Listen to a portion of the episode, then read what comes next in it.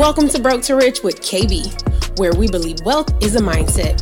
B2R is a community space that promotes physical, financial, and mental wellness by highlighting personal experiences and offering educational tips to break cycles and habits that prevent you from being free to think, feel, and move as you want, being your authentic self. I'm KB, and let's get into it. We are back for part two, where we hit on some of the steps to a broke to rich mindset, and Kei shares some gems with us on how to prioritize our mental health. Broke to Rich podcast. Do you have any resource recommendations for people and even maybe advice, right? For people who may think literally all the thoughts that you had of just like, oh, I can't do this, or oh, I don't know where to start, or, oh, I don't know what to do. So I recognize that's it's a kind of loaded because I'm asking you almost two different things. Because recommendations is one thing. It could be, oh, you need to read this book or you need to go talk to somebody, right? Or be honest with yourself, right? And the advice part. So like it's a two different things. okay, so I'll start with the mental health part before I give my personal advice. But I think that if you are stuck, right? Because we feel stuck a lot of times in different ways. It don't have to be related to work. It can be a relationship. It can just feel like you can't get out of patterns or cycles that you feel like keep repeating. And so I always encourage people that you should talk to somebody. It doesn't always have to be a professional.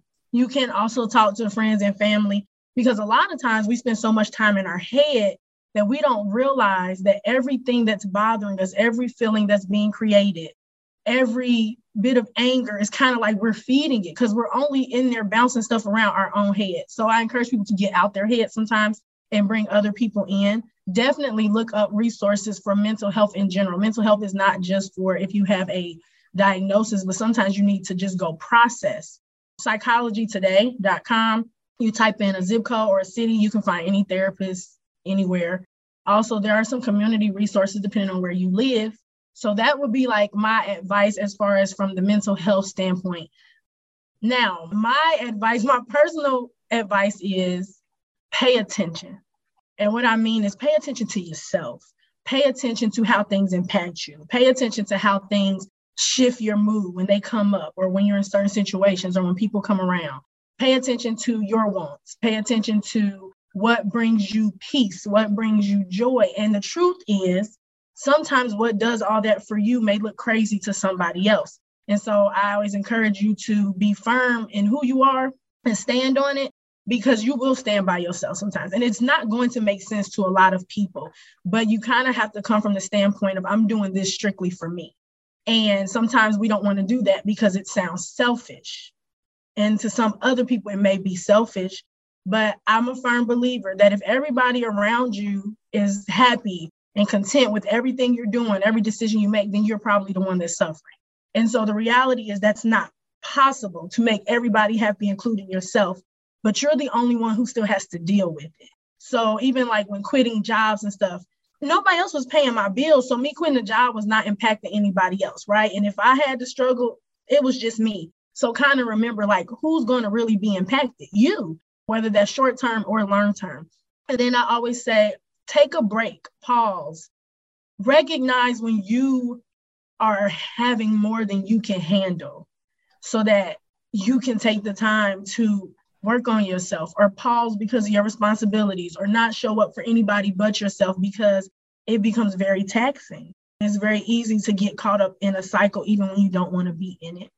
So I would say those things for anybody who's having any of those type of feelings that I have. And the last thing I would say is don't quit. And that sounds real cliche and I hate it too. But what I mean by don't quit is even if you don't do it today or tomorrow, it doesn't mean you have to quit for real. And I'm a firm believer as long as you're breathing, you always have an opportunity to do something, whether it is just a small step or a giant step. You always have the opportunity. So don't give up on you and pour into yourself as much as you pour into other people.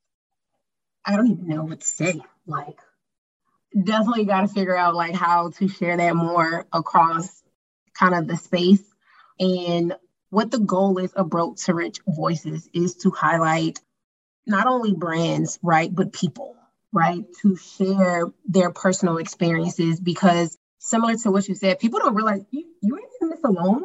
And you don't, I want people to know that and feel, yeah, yeah, know and feel that like they don't have to be in it alone, right? So, like, I'm hoping Broke to Rich Voices can become a community space where people can come for encouragement, where people can come to share their stories, right? To be uplifting for someone else and for people to bounce ideas off of each other, right? So, like, I want to thank you for your time. It definitely was a struggle trying to get here to this moment. we had some technical issues.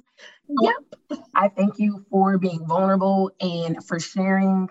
And I cannot wait to continue to see you grow and flourish into bigger and better things because just like I told y'all, this is my sister here, so I get to see life, life, lifening and stuff. So I am excited. Thank you, love. Thank you. Two quotes I want to leave you all with is choosing yourself requires bravery and trust, and make moves or make excuses. The first is from a book called After the Rain, and the second from God Bless the Entrepreneur. I feel the first quote triggers your emotions and thoughts, with the latter calling for action. That's the goal of Broke to Rich. During these last two episodes with Kei, we touched on a few of the Broke to Rich mindset steps. We talked about being comfortable in your own lane.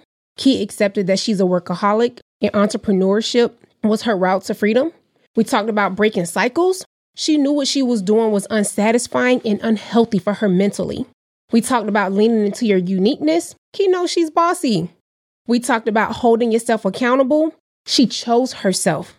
She chose her peace over settling and she plotted her plan to escape what wasn't working for her. If you're curious and or ready to make moves, go to b2rlifestyle.com and or click the link in the bio, download the Broke to Rich Mindset workbook. It's free, so there's no excuses. Thanks for listening. I hope you were able to take something away from this episode. If so, please share and let us know. Hell, if you have a story or tips to share, share that too. It takes a village, and with each of us doing our part, we can grow and reach a level of freedom unimaginable. See you next week.